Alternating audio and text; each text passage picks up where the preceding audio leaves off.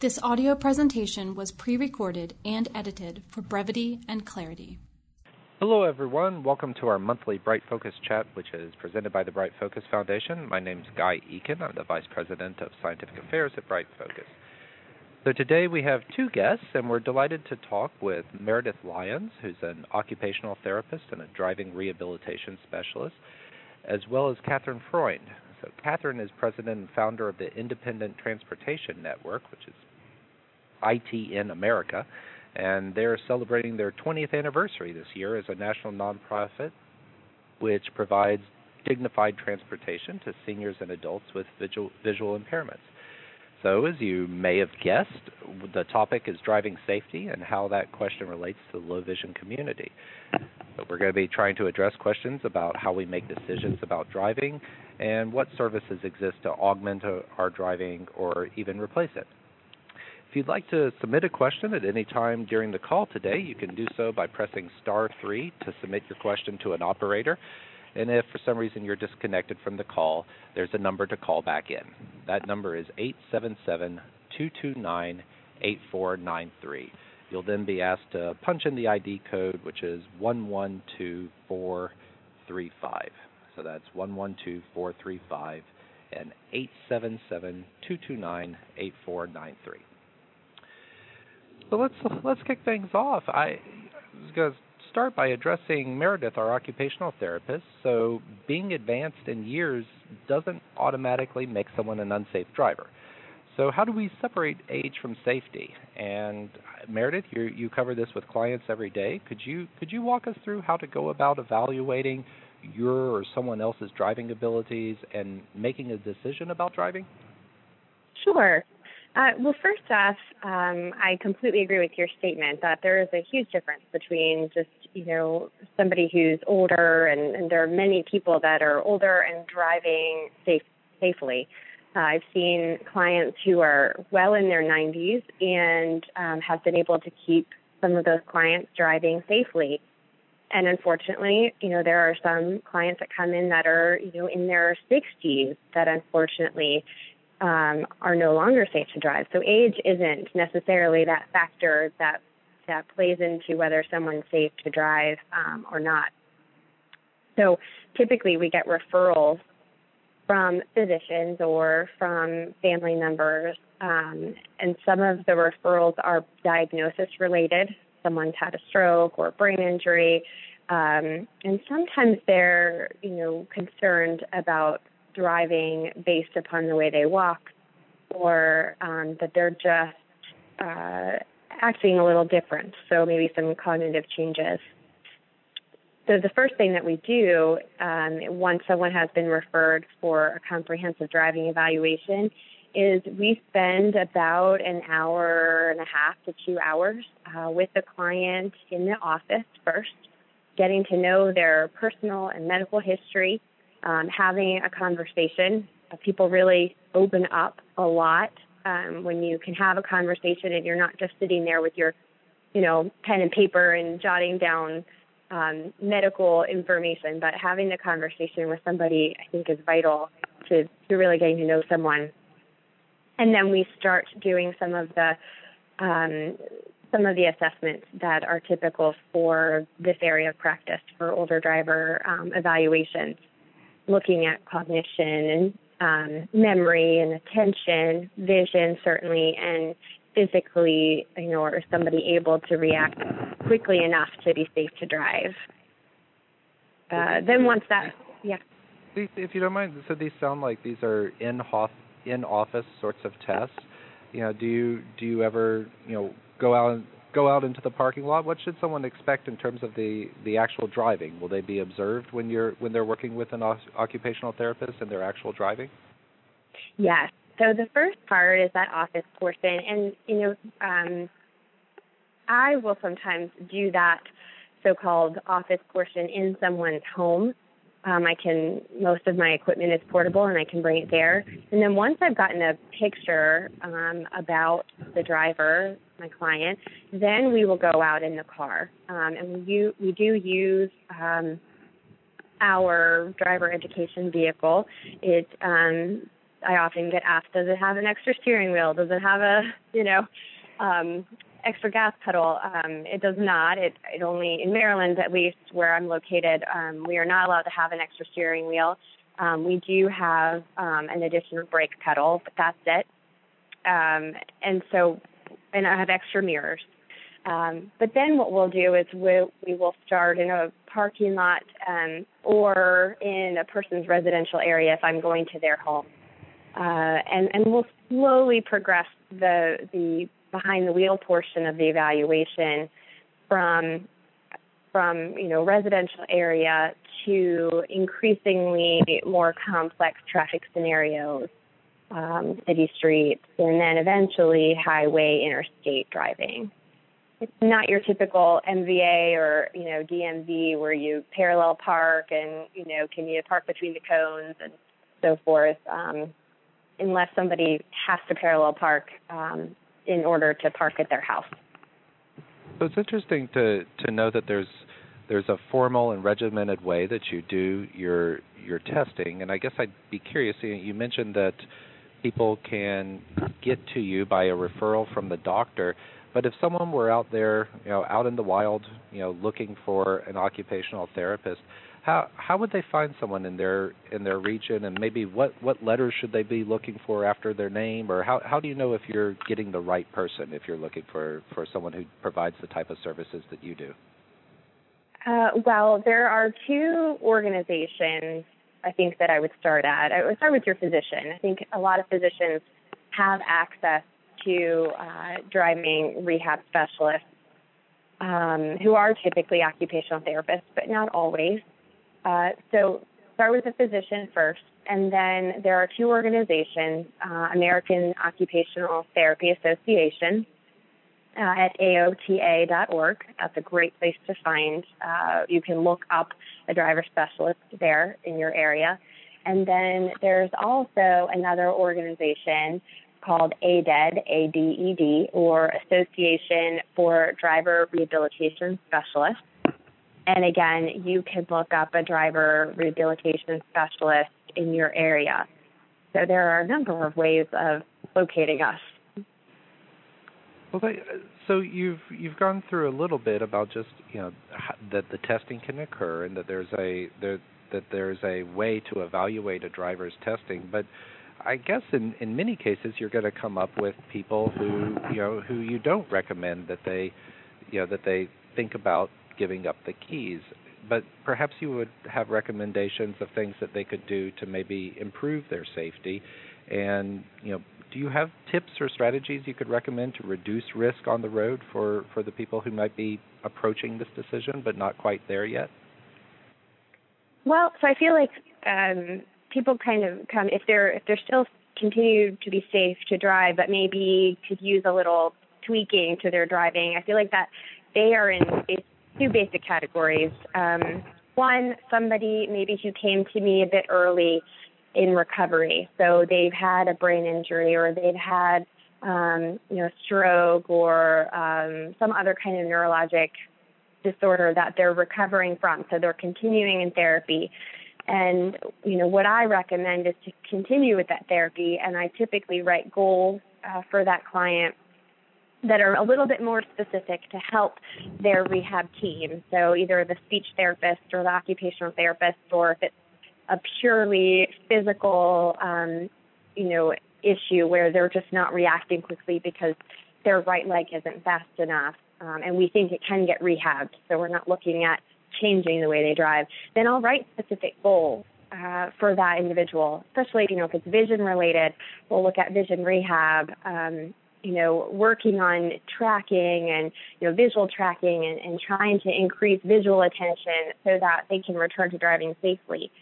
Then we may have the other um, the other type of you know client where um, you know they have some bad habits uh, that we all develop, unfortunately. Um, as we get further and further away from our original driver education, where you know you stop at the stop sign for you know stay there for a total of three complete seconds, and you don't you know rush through that. So then, for those individuals who have kind of these um, of bad habits that they've developed along the way, I recommend um, there's a lot of different organizations that cover driver education again. Um, you know, AARP, uh, AAA. There are some great online activities um, that you can do to kind of keep your brain sharp. Um, if it's if it's the bad habits, then you know going through an organization like AARP or AAA and using their RoadWise review and so forth to kind of review some of those old um, road rules that may have gotten forgotten. Um, and then, you know, driving in areas that you know, if you're, that's typically, if I think someone is, you know, is safe, but they're not um, as safe as they used to be. So maybe they're just safer in their own area, then we'll restrict driving um, to that area and work with the, the local DMV or just the client if you know if I think that they're they're um, they're going to continue to abide by the recommendations for their safety, um, then you know we can restrict where they drive and map out routes that are safer. You know, maybe reducing uh, um, reducing some left-hand turns that aren't restricted by a light. Um, you know, and and those are the least safe options.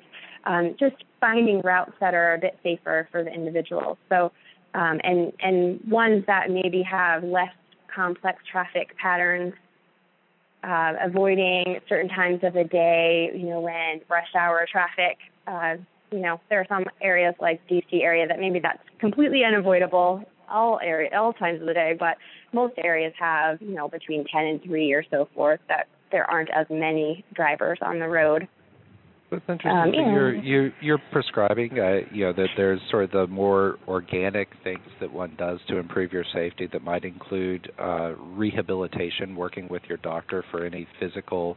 Uh, physical things that are happening or vision related things certainly we we you know to many people you know suggest the the services of vision re- rehabilitation um, and then you said but you know on the day to day things you know driving during the day. You you mentioned choosing your route. Uh, you know, you mentioned the the role of the AARP and some of their their resources. I think you know that sound like wonderful you know wonderful resources. You know, we actually at Bright Focus have a, a safety in the older driver publication that we do put out. Um, we're we're you know we're also starting to to see studies coming out that talk about little tips and tweaks you know that one does inside the uh, one does inside the car. Like, you know, where do you if you have a GPS device, you know, where where do you put that in the car? Is it down there in the uh is it down there in the cup tray or is it over to the right or is it right in front of your your vision? Do you have any feeling about those those uh things that happen inside the the car that maybe are just uh the low hanging fruit that one can adjust to to make driving just a little bit easier? Well, you know, the first thing I would recommend um, is looking up CarFit. Uh, CarFit is a, a kind of an organization that brought together the American Occupational Therapy Association and um, I believe it's um, AAA or ARP. I don't have it right in front of me, but brought together um, a bunch of resources together to make sure that you properly fit your vehicle. So oftentimes, you know, we buy cars um, and you know you you have the car and it's great but you don't necessarily fit very well in that new car. Or maybe you could if we adjusted the seat better so that you have a better view out your windshield and the mirrors are adjusted properly. Um, so that would be my first recommendation is looking up carfit and seeing if there's a, a car fit um, evaluation or evaluator in your area or coming to your area. The second thing about the GPS, I anecdotally have my opinions, but I decided to look up research on it, and there isn't really a lot of uh, research that specifies where you should have your GPS. Um, however, I did find something out of Canada, and it was saying that a GPS in the um, the least safe positions were in the center of your um, windshield, um, under the rear view mirror, or directly in front of the driver. Well, I felt like that was duh. you know, obviously directly in front of you is going to obscure your vision. Um, but the one that I thought was interesting was that um, kind of the center. A lot of us put the GPS um, sort of centered but low, um, and I think that's probably a better idea than just smack dab there in the center um, where it may obstruct your view. And that was really the focus of this research was that, you know, we frequently um, look at our GPS versus using the maybe the voice guided um, you know portion of the GPS. And so the recommendations were, which I completely agree with, using the voice guided portion of your GPS um, and, to, and trying to avoid looking at um, at the screen of the GPS frequently so that you're not taking your eyes off the road. Uh, and so I think you know either having it, you know, I use I use my phone for GPS. I keep it in my lap. I listen to it, so I'm not constantly looking at it. I review the route before I leave, because you can review the route just like you can on your standard GPS. Um, you, so you can kind of get an idea where you're, so that you're not surprised. Um, and then listening to it as I'm going along. I think those well, would Meredith, be. I, I think we're. I'd like to move the conversation over. I really appreciate you taking the time to describe how the services of an occupational therapist work, how how one does a driving evaluation, what to expect, and then a few of the little ideas about how one makes things safer.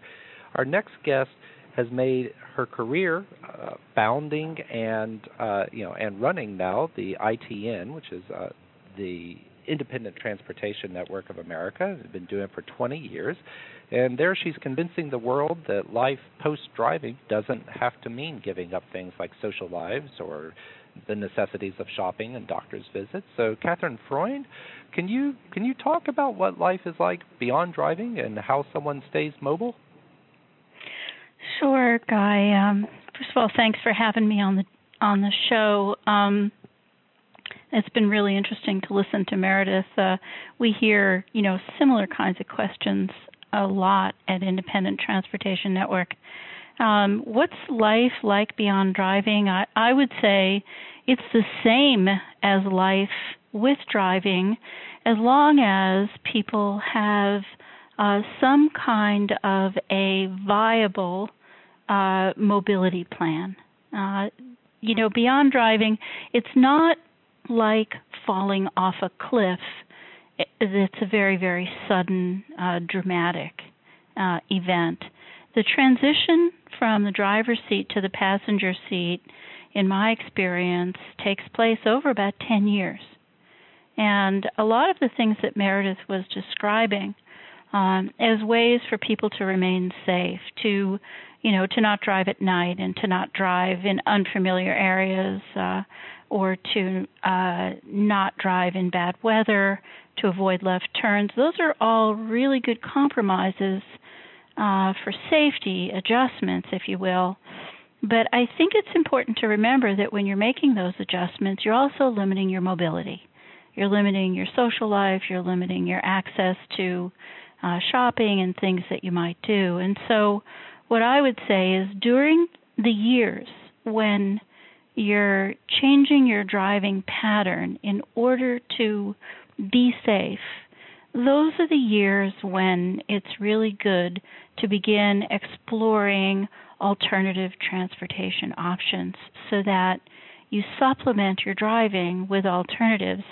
And that does two things it helps you stay mobile, and it helps you stay connected to the life that you care about and the community and family that you care about. Um, but it also helps you be safe, you know, because if you're if you're not driving at those times and in those locations when you don't feel safe and you're using uh, a transportation alternative, then you preserve your independence and your mobility, um, and you and you're safe at the same time. There's a there's a really useful website that um, ITN America has built uh, with some very generous support from Regeneron Pharmaceuticals. It's called Rides in Sight, and it, it is available on the internet. Um, it you know www.ridesinsight. It has so it has fifteen thousand. Repeat that again, Meredith. Uh, sorry, uh, Katherine. If I could repeat that again, that's www.ridesinsight. And and maybe could you could you spell that out for us? Sure, sure. It's uh, R I D E S I N S I GHT. And what makes this, um, I think, really special, it is the first national resource for transportation uh, specifically designed for older people and for people with visual impairment.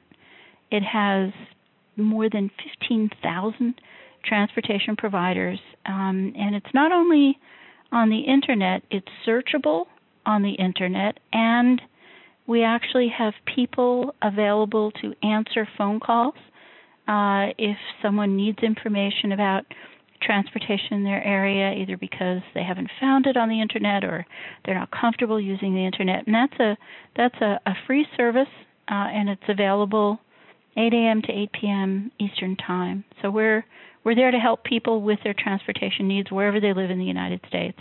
So um, just to sort of go back to what I was saying before, you know, if you're if you're going to an occupational therapist, if you're doing everything you can with vision therapy and and personal therapy to assure that you are safe, I, I just can't say enough about how important it is to think about and plan for transportation during the transition uh, and then afterward most people don't realize it, but people who stop driving in the United States outlive that decision by about a decade. And that is a that is a very long time uh, to be using alternative transportation, and it really helps people to become comfortable with it, um, to have a plan, and to move into it gradually. And what that preserves for people is a sense of uh, freedom it's a sense of not being trapped. It's a sense of not being dependent and and of having choices to be able to come and go as as you need to and you want to without asking favors.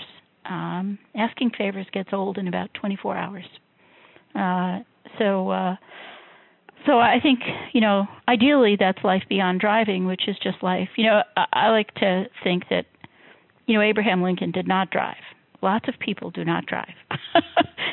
you can be a whole person and get where you need to go and do what you need right. to do without driving. Well, you you brought up the the subject of uh, of history here. I've mentioned a couple times that uh, that your your your group has been doing what you do for 20 years now.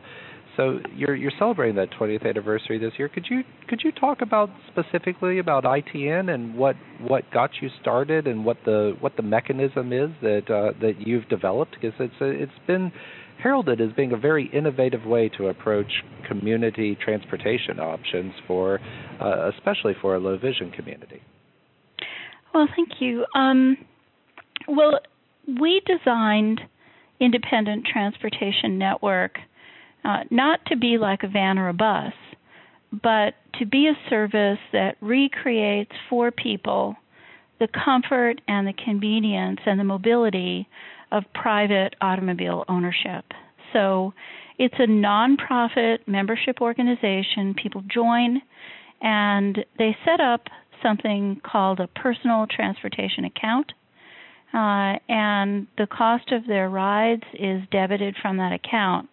So that's one of the innovations we created. The, the other innovation was that we actually expanded the resources available for, tra- for transportation by looking at uh, resources in very different ways. So it used to be when an older person was having difficulty driving, the car was looked at as the problem. You know, people would say, well, you know, how are we going to get them to stop driving this car? And what we said at ITN was, wow, nice big transportation asset how do we convert that into rides? So we created a program that um, allows people to trade a car once they decide they're not going to drive. It allows them to trade their car to pay for their rides. Uh, we also realized that a lot of people are willing to drive others. Uh, and so if you volunteer to drive for the Independent Transportation Network, we'll give you credit for that volunteer effort and you can store that in your personal transportation account and you can essentially pay it forward so that when you're older and you have difficulty driving, other people will drive you and you can pay for it with the credits you earned when you were younger when you were driving others. We call that uh, transportation social security. You know, it's a way to plan for your for your transportation needs. And we've been doing this for 20 years. People all over the country uh, are trading their cars. They are volunteering to drive others. They are storing their credits. Right now, um, in the transportation world, there's a lot of talk about, uh, let's see, what's the initials? TNCs, Transportation Network Companies. And there's a couple of really famous ones now in the for profit world, Lyft and Uber. And those are certainly choices for older people, you know, as are buses and vans. Um, but ITN, uh, Independent Transportation Network, was a transportation network 20 years ago. Um, so we started in Maine, and then, you know, we are now in 22 states. We're providing a service now in, I believe it's 19 communities.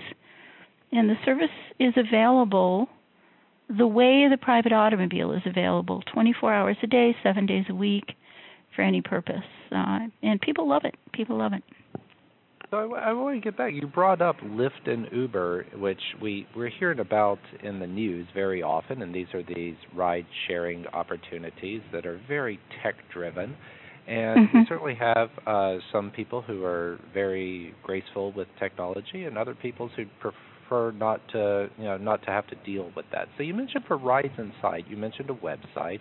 Do you happen to have the? Uh, could you could you share with us the telephone number? And if you don't have it, then we'll we'll we'll we'll make it available by another another mechanism. But I'd love to love to get that onto the call today if you have that available. I don't have it at the tips of my fingers, but I can get it for you before the end of the call. Um, this and all of our Bright Focus chats are recorded in uh, in audio files that we we distribute. We also have transcripts available. If you give us a couple weeks, we put a transcript together. And anyone who calls into the Bright Focus Foundation, we'd be happy to send out a copy of the transcript. We'll make sure that number gets onto the transcript and and becomes available to people. Just briefly, if you have a call that, or a question rather that you'd like to ask of one of our speakers today, just press star three to submit that question to an operator. And if for some reason you're disconnected, the number to call back in is 877-229-8493. But star three is the way to to pose your questions. So one of the things that you mentioned, of course, the Rides in Sight as a service to to look for uh, similar services in to ITN in in a person's given area. Maybe you know maybe ITN uh, you're you're in many places around the country, but you're not in every place. So if somebody can't find what they're looking for on Rides in Sight, what are what are the other options? Where does somebody go to find out what types of community transportation exists for the low vision community or for the elderly in their area? Well, actually, Rides in Sight has that. It has the whole country. Um, I, I think what you meant to say was we don't have ITN in every community. Well, that's but that's true. I mean, I, I'm of course thinking uh, many times people are referred to their regional offices of uh, offices of aging within the government, and there are there are other you know prior to Rides in Sight, there's other places where someone could go to find out about what regional transportation options you know, exist. I was curious if you beyond beyond those, if you had other other uh, things that one might find in Yellow Pages. I yeah, I think you're thinking about the elder care locator. Um, is that what you mean? That is a service, uh, a national hotline that will connect you to your local agency on aging, and that's also a very good service. I I have the uh, phone number that you asked me for now. Do you want it? Great. Yeah, if you wouldn't mind sharing that on on the air. Sure. It's a uh, one eight five five six zero seven four three three seven. Okay. All right. Well, thank you. Thank you very much. So the uh, I'd like to move on to some of the, the questions that we've had submitted by submitted by our callers.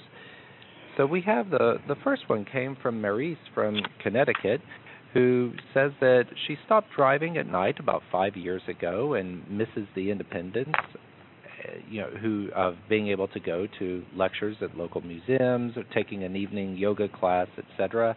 And she's asked generally about who she could contact and pay to give rides of short distances back back and forth, taxis being unreliable. And so we just had the conversation about about Rides in Sight, and I want to repeat the telephone number for that. That was eight five five six zero seven four three five seven. and there may be four some three other, three uh, seven. Oh, four three three seven. I'm sorry, I can't read my own writing. and uh, so I hope that I hope that that satisfies Maurice's question. Um, there's a we have another question here that uh, it, it's more of a political question, and it comes up in families all the time. It says, "I I think I can still drive, but what do I say to someone who thinks I can't?" You know, Meredith, I, I'm sure you have a lot of experience talking with people that you know you have a professional opinion about their driving, and maybe there's you know maybe there's people in their family that even though you've passed a person has passed the, your tests, you know that uh, is still having trouble convincing those people close to them. So, what, what kind of guidance do you give? Uh, so you're giving the example of somebody who came to me and they, I took them out, did the comprehensive driving evaluation, and they still, and they're safe to continue driving in the in the way that they were before, but the family is Let's still look- very concerned. Yeah, absolutely. Okay. Uh, what I typically, say, hopefully, I have that family member in the office when I go over the results of the evaluation, uh, because at that time, I can help go through everything that we did, and so they can they can hear all of the different areas that I took the person driving in and the things that I observed. Um, what I always try to do is, is take out the emotional aspect of it because um, you know my feelings on something and and my preconceived notions on something are definitely going to affect what I think. But if we can get down to the actual facts of the situation and break it down, maybe there's a very specific reason why that person, you know, is still concerned, and we can address it at that time. Um, but if, you know, I try to go over all the facts, where I took the person, what they drove, what their driving was like, and then um, give recommendations to follow up. So I, can, I will always say that, you know, you can follow up with the physician, um, you can review my evaluation. Um, you certainly can take the loved one to another driving rehab specialist and have another evaluation completed. Um, and then, you know, if it's uh, if it's something like Alzheimer's or you know the patient has some kind of disorder that is gradually going to continue to um, show declines, then I'll make recommendations to follow up in six months or sooner. You know, and I'll give signs of things to look for, um, typically cognitive signs, um, and and then I'll also recommend that the family member sit in the passenger seat and let the driver, my, my client, drive them so that they are actually seeing their driving and not just assuming that it's poor based on, again, maybe some preconceived um, notions or, you know, because they're not walking well or they just seem slower in general. Um, I think the harder thing is, yeah. You bring up the you know bringing up the co-pilot. I you know it actually dovetails into a different question that that we have, which was what what is the role of a of a co-pilot in in driving? So, you know, other than just a person there to help assess your driving, what what is what does having another person in the car do to the risk? Is it generally thought of as being helpful? Is it uh, is it thought of as being something that would be too distracting for for someone who is trying to you know trying to stay safe while they're driving? Um, well, I think you're asking. Maybe I'm catching. up. I think you're asking two different questions. When I think of co-pilot, I think of somebody helping the driver drive, um, and that um, there is only one driver in a car. It's not like an airplane. Um, you know, you certainly can have somebody help with navigation. You know, reading if they're driving unfamiliar areas, giving the directions. You need to make. You know, um, a left at you know Smith Street or what have you. But um, as far as helping to pilot the car, that is definitely frowned upon and it isn't safe, and there are many reasons for it. Um, somebody who's sitting in the passenger seat, um, you know, can certainly be distracting, and it depends on what the driver requires. So I've had um, some drivers where I've honestly um, recommended that they don't have passengers, um, especially my elderly drivers who want to drive grand, you know, the grandchildren around. If I think that I've I've let them, I've said, you know, driving in your familiar area, um, is great. I've I've actually restricted someone to driving just to church um, because that was honestly the only route that they could safely handle. Um, and I'll say, you know, you typically drive this alone. That's great. I don't want you bringing anybody else with you. If somebody else comes with you, let them drive. Um, because those distractions can be far too much for that specific driver. Uh, it really just depends on, on on the driver's abilities um, because those distractions can be too much for somebody who already has uh, impairments in attention.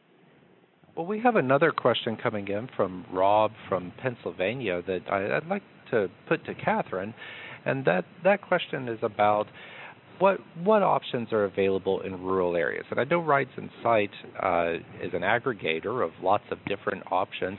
But you, can you can you tell me about the, the challenges of getting around in in rural areas and what the philosophy had been in the development of Rides in Sight towards towards people who are living in, in more rural environments? Well, rural rural transportation is the most difficult uh, transportation issue to address um, because the, the trips tend to cost more because they're longer there are fewer opportunities to share rides. Mass transit is absolutely impossible. Um, and it really doesn't even work well in suburban areas, let alone rural areas. Uh, so um, it, it's actually one of the areas that we're trying to draw attention to uh, in this year, which is our 20th anniversary year. We think that a lot of the transportation answer is actually parked in driveways, uh, you know, everywhere, and that is people with cars who would, if they knew someone in their community needed a ride, would be able to give that older person or that visually impaired person a ride in their car. So we're declaring 2015 the year to give an older person a ride. And we're doing a, a social media campaign about that. It's um, the handle is a hashtag share a ride, and we're asking everybody um, in this year to give just one older person a ride and to post it on our Facebook page. And if they like to tell us their story, we're going to do a a 60 day trip across the United States, leaving on the day of our the anniversary of our first ride, which is June 16th, 2015. And we're going to drive all over the country and listen to people's stories so that we can help raise the awareness of this transportation need, especially in rural areas. Um, you know, if everybody went out and gave an older person a ride or a visually impaired person a ride, that'd be the end of the problem.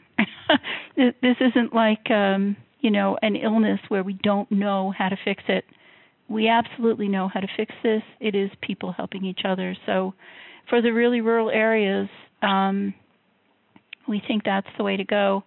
For now, um, because I know many people need transportation now in rural areas, you know, I would suggest that people look around their community for volunteer services. There may be, you know, some infrequent paratransit routes um, healthcare centers may have transportation options, churches, synagogues, and so forth. Um, but it, it's a bit of a patchwork in the rural areas, and it requires everybody to be creative and thoughtful and look around. Um, and that's the people who are looking for the rides. But for everybody else, I would say, you know, please open your eyes and look around and see those in need around you, and and offer to give them a ride. That's that's the best way to do it anyone who's who's plugged into social media can certainly uh, can certainly tune into our social social media at Bright Focus, and we'll be sharing uh, some of the events that are happening around in the in the community, including this, uh, including the events that Katherine just just described, as well as to the Independent Transportation Networks community. Um, Can I chime in real quick on on um, and just kind of sure. piggyback uh, Katherine, what I have told a lot of my clients who have family support, um, and you had mentioned earlier that you know it gets tiring when you're asking for rides, um, and I completely agree. And I feel oftentimes my clients have people available but don't want to bother them. Um, and so, what I've recommended when I sit down with my client, and typically family is there, I recommend setting up a date um, where you know maybe dad um, has his son or daughter or daughter-in-law who's already coming over to help or is offered to help and setting up dates, you know, hey dad, every Wednesday, you know, we're going to have dinner together. So I'll come over, you know, maybe 2 hours before and any, you know, shopping or um, appointments you need done, I'll be there every Wednesday. And if you don't have any place to go, then we'll just spend time together. And I feel like a lot of families were receptive because then a the older driver who maybe isn't driving anymore knows to schedule things on a very specific date, um, or you know to do the grocery shopping or whatever um, errands they need to run on that day of the week, um, and they don't have to actually bother asking because they already know that person's coming over. Um, it doesn't you know, always work, uh, but I think if I can interject here, I think I'm I, I'm going to have given Meredith the last word today. Uh, oh. we're starting to run out of time, unfortunately, and I do want to take thank everyone for taking the time to speak with us today and thank everyone who joined the call and asked questions. So, within about a week, we'll be posting a recording and a transcript of the call on our website. We also have available the uh, Safety in the Older Driver uh, uh, publication through the Bright Focus Foundation. I'll describe how to get to that in just a moment. You can also listen to and download past chats on iTunes and SoundCloud. Our, what I'd like to do, if uh, we'd like to get a little feedback from you, so we have a poll that we'd uh, ask if people would use their keypads on their phone to press one if you found this topic very helpful, press two if you found it somewhat helpful, and press three if you did not find this helpful at all, and we need to think the uh, think it through. But that's one if you found it very helpful, two if you found the topic somewhat helpful, and three, if maybe we have some more work to do. So, our next chat will be on what is on the horizon for AMD research, where we'll be featuring some of the researchers who are out there in the uh, in the research laboratories looking at the biology of macular degeneration and what are the therapies that they predict will be part of the what will be the arsenal in the doctor's office in the future. So that'll be on Wednesday, February 25th at 1 p.m. Eastern, 10 a.m. Pacific. And we'd encourage you to register and submit questions in advance, and we'll be sending anybody who's currently registered a reminder email. So you can register and request those free materials like our Safety in the Older Driver brochure by calling Bright Focus at 1 800 437 2423 or by visiting the website at brightfocus.org. So that's B R I G H T F O C U S dot O R G. And that's 1 800 437 2423. Again, thank you to everyone for joining us today, and to Katherine Freund and Meredith Lyons for providing your expertise. If you'd like to leave a comment after the call, just stay on the line. Thank you, and from all of us at the Bright Focus Foundation, have a great day. Thank you so much.